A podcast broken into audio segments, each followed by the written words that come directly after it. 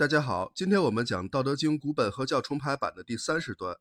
今天讲这段话的第一句：“遇神不死，是谓玄牝。”意思是说，溪流之神不会死去，这称为玄牝。玉神是什么神呢？这个“玉”字是帛书老子的写法，写的是沐浴的“浴”，一个三点水，一个古字。这个字的本意是沐浴、洗澡。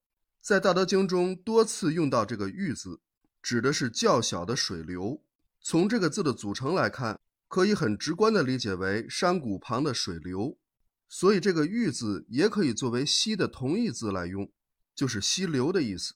所以，《道德经》多次将这个“玉”字和江海放在一起来做对比，也就是溪流和江海的对比。所以说，玉神实际上指的就是溪流之神。溪流之神作为神来说，自然是不死的。那么，老子把这个不死的溪流之神称为玄牝。这个“牝”字之意。为雌，为母，为阴。那么玄牝既可理解为玄奥的雌性，也可以理解为玄奥的阴性事物。但是如果把玄牝解释为玄奥的雌性，或者说玄母，那么这段话后面的玄牝之门又当如何理解呢？这就很自然的会被想象为神秘的雌性的那个什么门了。有很多学者也是这么解读的。大家可能也听说过，但是这个玄牝之门到底是不是这个意思呢？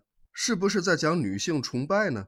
实际上应该不是，《道德经》通篇也没有女性崇拜的意思。所以我在这里还是把这个玄牝解读为玄奥之阴，呃，它是一种阴性事物，并不是专指雌性或母性。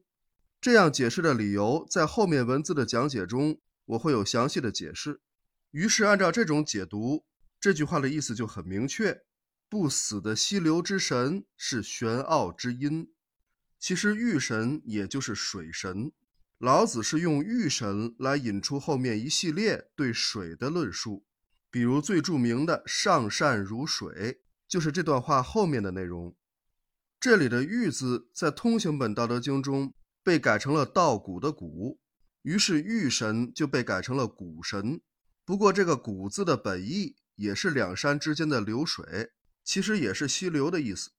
只是这个“谷”字很容易被误解为五谷，于是后来这个谷神也就变成了生养之神、丰收之神了，失去了玉神原本的含义。老子本来讲的是水，所以称之为玄牝，也就是玄奥之阴，因为水是阴性的。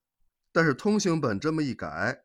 就把玄牝和养育联系在一起了，所以这个三点水不能随便去啊，很容易引起误解。好，今天我们先讲到这里，感谢大家的收听，我们下一讲再见。